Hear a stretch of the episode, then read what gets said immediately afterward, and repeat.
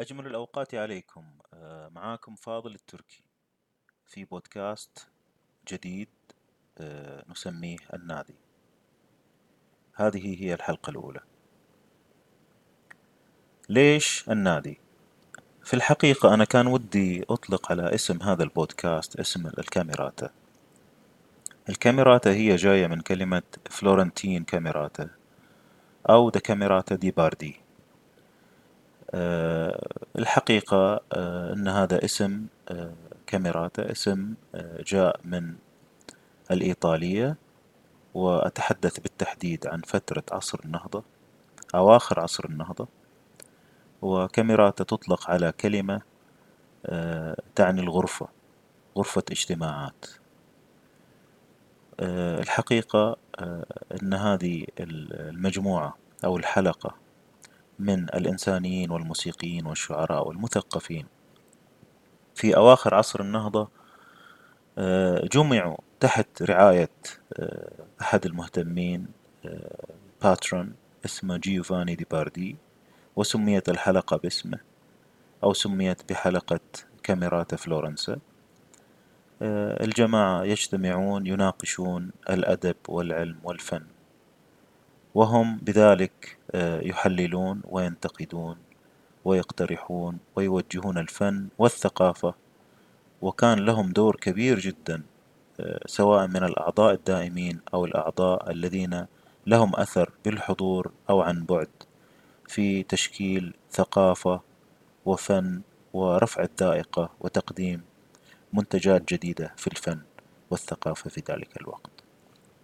يقال أن الجماعة التقوا في بيت جيوفاني، والحضور دائما هم خيرة أهل فلورنسا من ذوي الباع والخبرة والرأي والمعرفة والتجربة والإنتاج. كان أول لقاء لهم في عام ألف وخمسمائة وثلاثة وسبعين، ويقال أن هذه التسجيلات سجلت بعد ذلك وكتبت. وذروة اللقاءات كان بين عام ألف وخمسمائة وسبعة وسبعين و ألف وخمسمائة واثنين وثمانين. من الأشياء التي تذكر لهم دائما أنهم مثلا أثروا على أسلوب الريسيسيتيف في الغناء، وأثروا على تطوير واستلهام بعض الأفكار من الدراما الإغريقية ومن اطلاعهم الثقافي الواسع في ما شكل أسلوب الغناء الأوبرالي وما سمي فيما بعد بالأوبرا. بصراحة كلمة كاميراتا ومعناها في الحقيقة الغرفة للاجتماعات والنقاشات كلمة جميلة جدا، لكنها لا تشبه لغتنا لا في التشكيل ولا في الصيغة ولا في التفعيل. ففضلت أن أذكر هذه الحكاية استلهاما، ولكن بودي أن يكون الاسم عربيا. وبصراحة كلمة النادي كلمة غاية في الجمال جدا، رغم أنها تستخدم كثيرا في معان عدة لكن لم تستهلك بعد. النادي يعني طل على لسان العرب أو مقاييس اللغة لأحمد بن فارس أو أي معجم عربي، وعيش ولدت هذه الكلمة.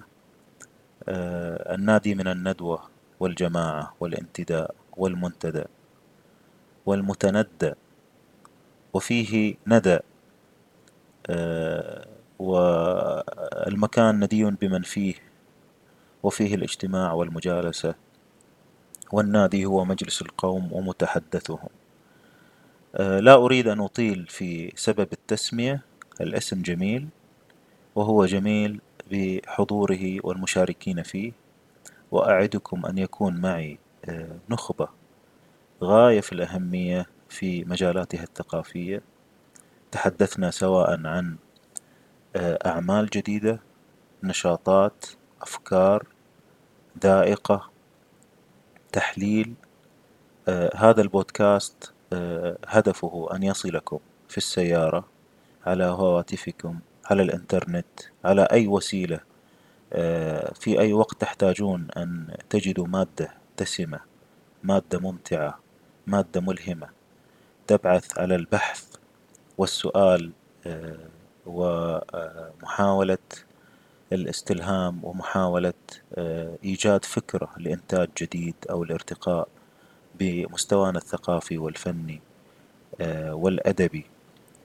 وحاول أن أقدم هنا مع مجموعة من هذه النخبة شيء يسعدكم ويسعد أوطاننا جميعا. فكرت كثيرا في ما أقدم. هذه الحلقة ستكون مقدمة تحدثنا فيها عن فكرة هذا البودكاست، ولكن سوف أقدم لكم مادة، يعني ما يصير تروحوا بعد هذه الحلقة بمقدمة فقط. شكل هذا البودكاست سوف يكون موضوع في صيغة حوار أو مقابلة أو أحاديث نختارها، سواء اخترنا كتبا أو مقطوعات موسيقية أو فكرنا في فكرة مشكلة من المشاكل التي يواجهها المنتجون للفن أو الثقافة أو الأدب أو بعض الظواهر. وقبل أن نختم أي بودكاست راح أقدم فكرة محفزة، سواء كانت مقولة أو سؤال أو خيط محفز على البحث، ونختتم دائما بمقطوعة موسيقية مختارة تكون مميزة مع فكرة بسيطة عنها تعطي المستمع شيء يضيفه إلى نفسه وقت الاستماع لمزيد من المتعة والفهم والاستعادة. خلينا نبدأ اليوم بحلقتنا. حلقتنا اليوم اخترت أنها تكون في موضوع طرحته قبل يوم أو يومين عن كتابين للدكتور أحمد رجائي. الدكتور أحمد رجائي هو ابن الدكتور فؤاد رجائي صاحب كتاب كنوزنا، والكتاب معروف ومتوافر في الانترنت، وهو أخ الدكتور سعد الله آغا القلعة المعروف القانوني والنشط دائما. الدكتور أحمد رجائي لفت انتباهي أنه ألف كتابين وقعا في يدي، بصراحة هو ألف أكثر من ذلك. هو ابن الدكتور فؤاد رجائي، وتعلم الموسيقى على يد أبيه وفي العائلة الموسيقية، وهو له اهتمامات في الشعر وكتابة الشعر، ويقول عن نفسه أنه رغم أنه تعلم الموسيقى إلا أنه لم يهتم كثيرا بالعزف مثل ما اهتم فيه بقية أفراد العائلة، ولكن اهتمامه هذا لم يبعده عن الموسيقى. بين يدي الآن كتابين، يعني في مجموعة من الشباب سألوني إذا كان هذه الكتب موجودة على الإنترنت. أنا لا أعرف بصراحة، لم أبحث، يمكن موجودة يبغى لنا البحث، لكن هي موجودة ومطبوعة. يعني مثلا أبدأ بكتاب صغير، الكتاب في شكل كتب نوتة، يعني يوضع على حامل النوتة وخفيف، مكون من صفحات لا تتجاوز الأربعين صفحة. الكتاب اسمه طريقة عربية لتدوين الموسيقى العربية، خلاصة معدة للمناقشة في مؤتمر الموسيقى العربية. الدكتور أحمد رجائي قدم هذه الخلاصة في خمسة وتسعين على الأقل فترة انعقاد المؤتمر. راح أتكلم الآن عن الكتاب هذا، وراح أتكلم فيما بعد عن كتابه الآخر الضخم ذو الغلاف الأخضر، اللي هو أوزان الألحان بلغة العروض وتوائم من القريض. الدكتور أحمد رجائي كتب هذا الكتاب في تقريبا حدود الستمائة صفحة. خلينا نتكلم عن هذا الجهد، وإيش اللي حاول يقدمه الدكتور، وين مواطن الجودة في هذا العمل، والأشياء اللي تحتاج تحسين. طبعا طريقة عربية لتدوين الموسيقى العربية شيء غريب، يعني إن نحتاج إن نحن نعمل تدوين. طبعا إحنا نعرف إن النوتة الموسيقية مثل ما تناقشنا سابقا في عدة مواطن سواء في بودكاست روضة البلابل أو في بعض المقالات، يعني معروف أن النوتة الموسيقية كانت وسيلة تخزين معلومة في ورقة، ومهما كانت هي لا تصل بالدقة مثل المسموع والمسجل والمعزوف والمغنى، لكن يظل هاجس يجعلنا ننسى هذا الهدف وهذه نقاط نقاط الضعف في التدوين الموسيقي، ويجعلنا دائما نأمل أن نستطيع أن نصل يوما إلى طريقة تنقل الموسيقى المعزوفة أو المسجلة بحذافيرها إلى ورقة. اللي أشوفه في الدكتور أحمد رجائي هنا هو تطرق إلى مجموعة من نقاط الضعف في النوتة الموسيقية من وجهة نظره، يعني مثلا أحاول أني أختصر الموضوع. هو يقول أن الموسيقى النوتة الموسيقية للموسيقى العربية تبدأ من اليسار إلى اليمين، وهذه مشكلة الآن إذا ودك تحط كلمات أغنية أو موشح مرافقا للنوتة راح تقطع الكلمات وتبدأ من اليسار إلى اليمين، لأن الموسيقى تبدأ من اليسار إلى اليمين. راح تكون عندنا مشكلة أخرى أيضا هي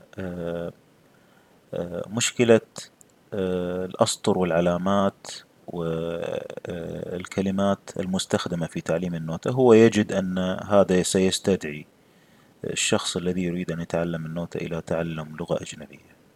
أعتقد أن هذا الشيء مبالغ فيه. كذلك يشير إلى مشاكل ترميز النغمات والمقام،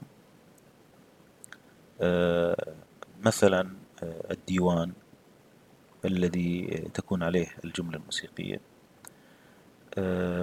هو أعتقد مشكلته الكبيرة أو الفكرة جاءته من خلال يعني قراءتي للكتاب من محدودية أجهزة الحاسب أو الكمبيوتر والبرامج في تناولها للنوتة الموسيقية، ولذلك هو حب يروح للأدوات المتوفرة السهلة في الأجهزة. لا أعرف متى فكر في هذه المشكلة، لأن الأجهزة تطورت والبرامج والتنويد تطور، والآن نستطيع أن ننود في برامج أجنبية أوروبية أو أمريكية أو برامج وضعها الأتراك بشكل جيد على مستوى التي تصل إليه النوتة اليوم. بس تبقى يعني مشكلة اليسار إلى اليمين مثلا اللي يتكلم عنها، وإحنا لو تجاوزنا اليسار إلى اليمين هي في النهاية أنت تتعلم لغة أو وسيلة يستخدمها كل العالم. فموضوع أن من اليسار إلى اليمين هذا يمكن تجاوزه، في أشياء كثيرة جدا إحنا نقراها من اليسار إلى اليمين، حتى اللوحات اللي رسموها الناس اللي ترسم من اليسار إلى اليمين نقدر نفهمها ونقراها ونتعود عليها. الآن إيش الأشياء الجيدة اللي جاء فيها الدكتور أحمد رجائي؟ يعني هو رجع راجع المدونات القديمة للموسيقى العربية واستخدام الحروف الأبجدية سواء كانت في الشرق أو في الغرب للتدوين، وهو يعني بهذه الطريقة ما يحتاج إلا مايكروسوفت وورد أو أي برنامج شبيه لكتابة الحروف. مثلا يستخدم هو الآن دوريمي فاصولاسي، ولكن يستخدم أول حرف مثلا دال وصاد إلى آخره.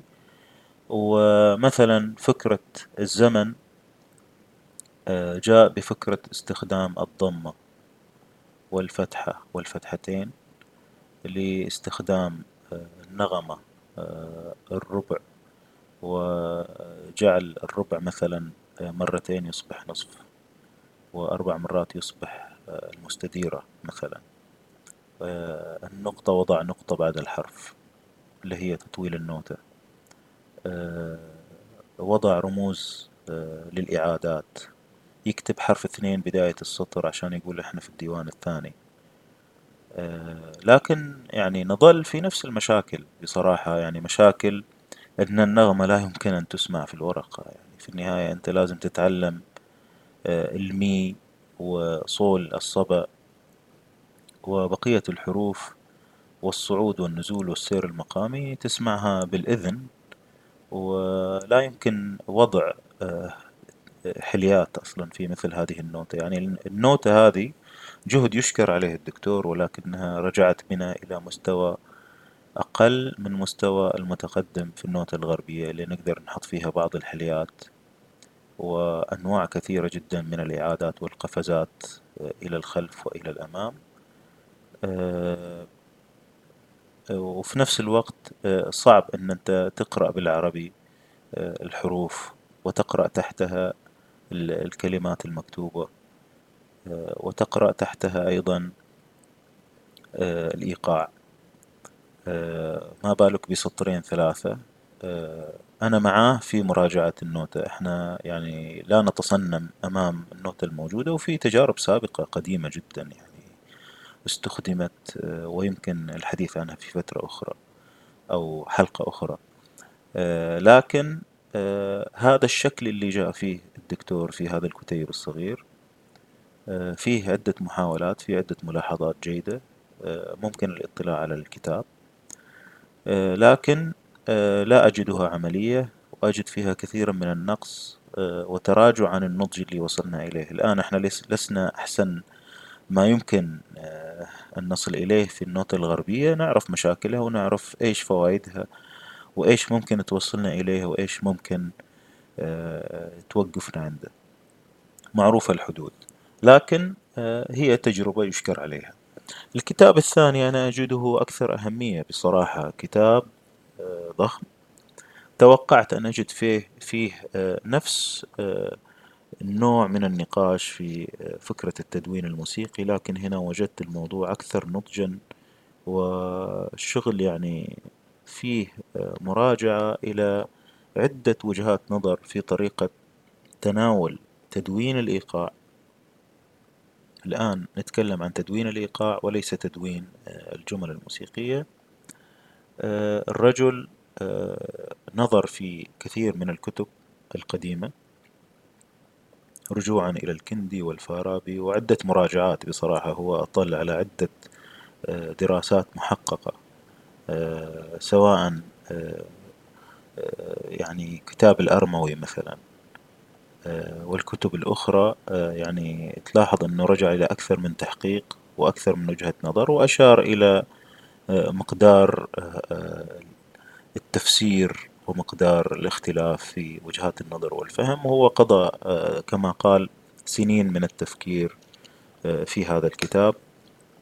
الرجل مطلع على العروض بشكل ممتاز، هو في النهاية شاعر، واهتمامه بالعروض لم يكن اهتماما شعريا، نقطة القوة في هذا الموضوع اطلاعه الموسيقي أيضا.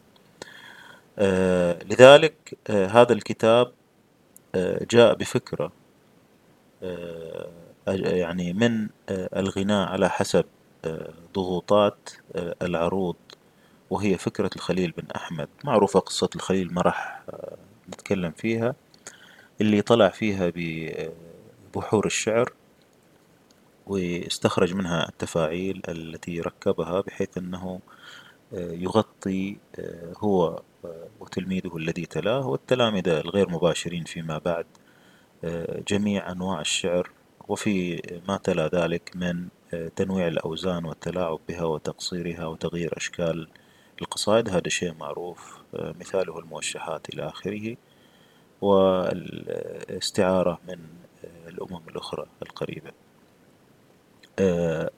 الغناء والموسيقى والشعر كانت كما يرى مرتبطة بإيقاع الشعر حتى انتقلنا إلى الغناء المتقن، ويقصد بالغناء المتقن أن احنا ما نلزم أنفسنا بعروض الشعر كوزن موسيقي، ولكن نأخذ ذلك بالمدود والتحسين الموسيقي والتلحين بما يوافق هذه الظروف فيما بعد. يعني الآن احنا أصبحت الموسيقى أولوية على عروض الشعر وأوزانه، وهذا الشيء يأتي به من كتب التراث في مصطلح الغناء المتقن.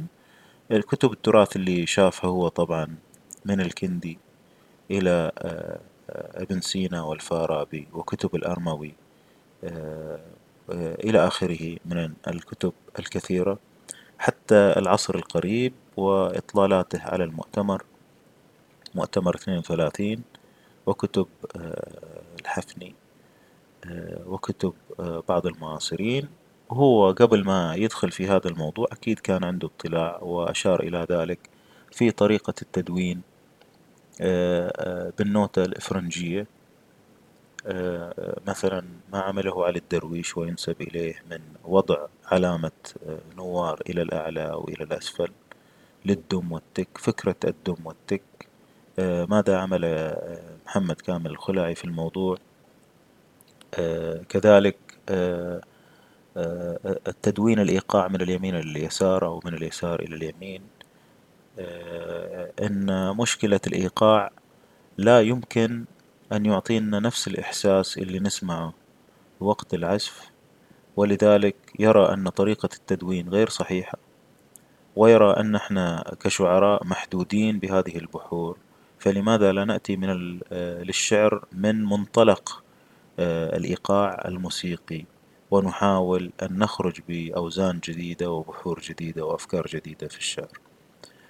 الكتاب يلخص كثير من الأفكار سواء متعرضة إلى العروض أو متعرضة للإيقاعات وطرق التناول، ويبين بشكل جيد بعض نقاط الضعف. لكن هو فكرته أن هناك من حاول أن يقدم هذه التفاعيل الموجودة في العروض وأكثر منها بشكل أوسع في خدمة الإيقاع، ويرى أن ذلك أكثر دقة وأسهل في الحفظ من أن احنا نعتمد على دم وتك خصوصا في الإيقاعات الطويلة. وهو أشار إلى مثلا استهجان توفيق الصباغ إلى الإيقاعات الطويلة اللي ما كان لها داعي. والكتاب قدم مجموعة من هذه التفاعيل رجوعا إلى العناصر الأولية. إيش يعني العناصر الأولية؟ يعني بدلا ما ناخذ من التفاعيل مثلا مفاعلة وفعول ومستفعل، أخذنا الأشياء البسيطة اللي هي مثلا السبب والوتد، اللي هي عبارة عن حركة وصمت، حركتان وصمت إلى آخره. يعني نقول مثلا بدل ما نقول فا وفاعل، استخدم كلمات بسيطة مثلا لا، اللي هي لام وخلفها حرف صامت، أو بلا، يعني استخدم النفي والإيجاب ككلمات بسيطة لتكوين هذه الحركات من السبب والوتد، وربطها طبعا بالسبب الخفيف والسبب الثقيل ومصطلحات القديمة.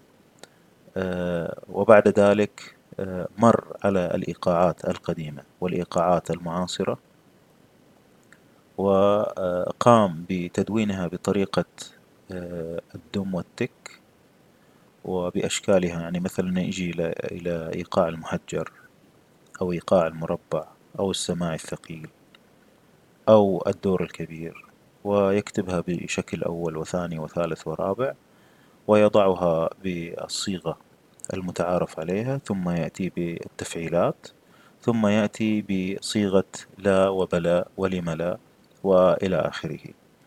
وبصراحة هذا شيء مهم جدا وجهد جميل جدا صراحة، أنا أبهرني، وأعتقد أنه أضنى نفسه في البحث والتفكير، وكما قال راجع كثير من هذه الأمور، كل يوم يرجع ويغير في شكل التفعيل، وهذا ما يدل على أن الموضوع الآن في ليس في طور الكمال، وإنما هو محاولة حاولت أن تصل إلى مربط الفرس، ولكن تبقى هناك نقاط ضعف. مثلا أنا أقدر أجيب أكثر من تفعيل إلى نفس الإيقاع وتفعيل صحيح، ونفس الشيء هو حتى نفسه وضع بدائل لأكثر من واحد.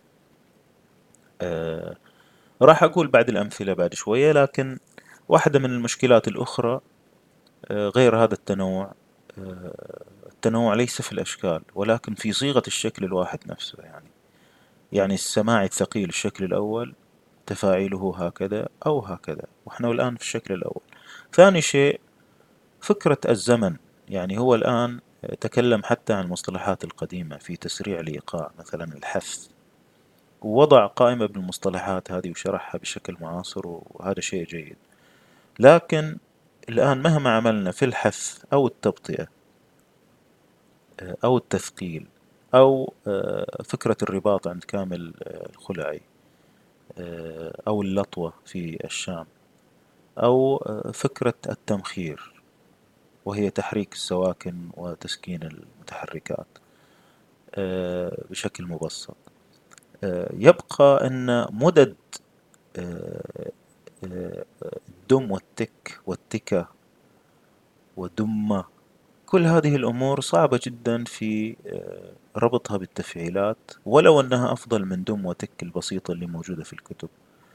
نظل نحتاج نسمع تسجيل الإيقاع من شخص حاذق وماهر لنعرف أن هذه التفعيلة هي ذلك الصوت المسموع وذلك الأداء المسموع. يعني الآن خليني أعطيكم بعض الأمثلة. مثلا هو طبعا وضع تقريبا حدود ثلاثمائة وخمسين إيقاع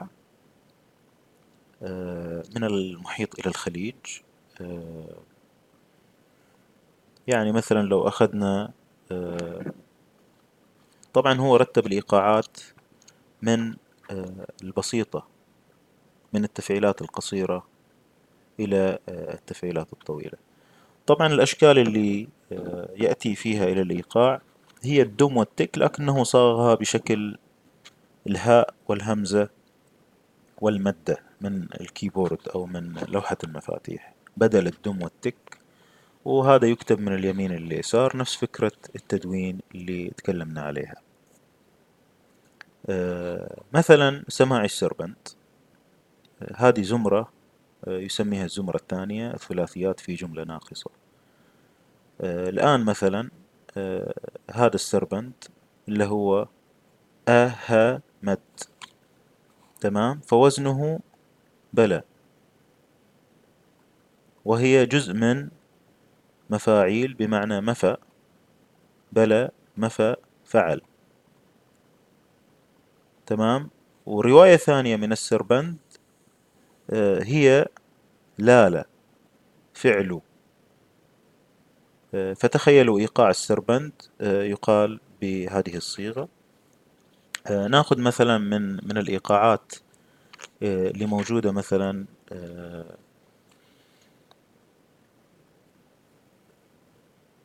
إيقاع الأقصاق السماعي، الرواية الأولى فاعل مفاعل،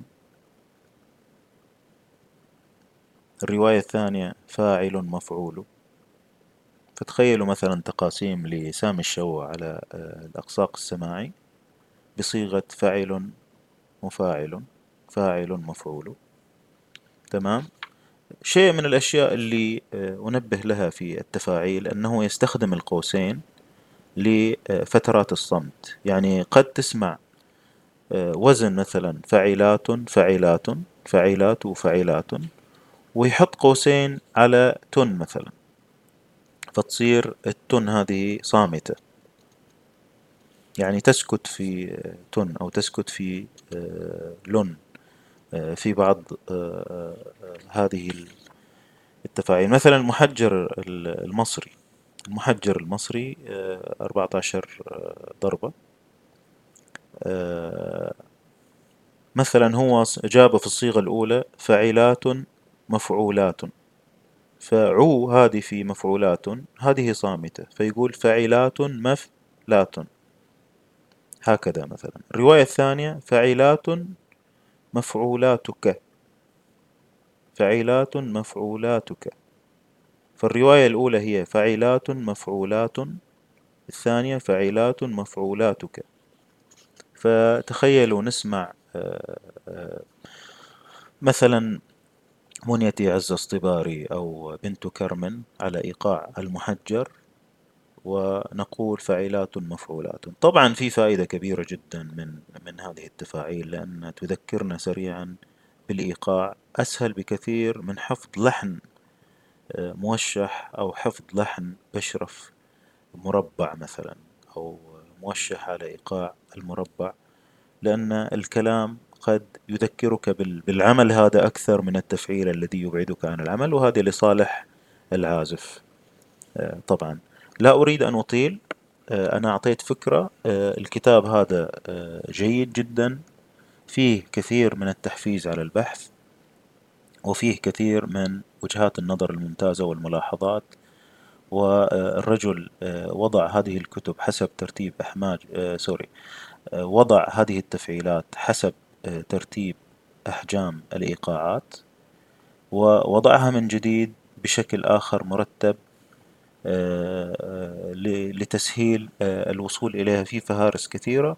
وفي نهاية الكتاب وضع أشعار هي عبارة عن عمل أدبي هو صاغه ليؤدى موسيقيا، وضع أشعار على أوزان جديدة لاحظها واخترعها من خلال الأوزان والتفاعيل اللي جاء من طريق الموسيقى إليها.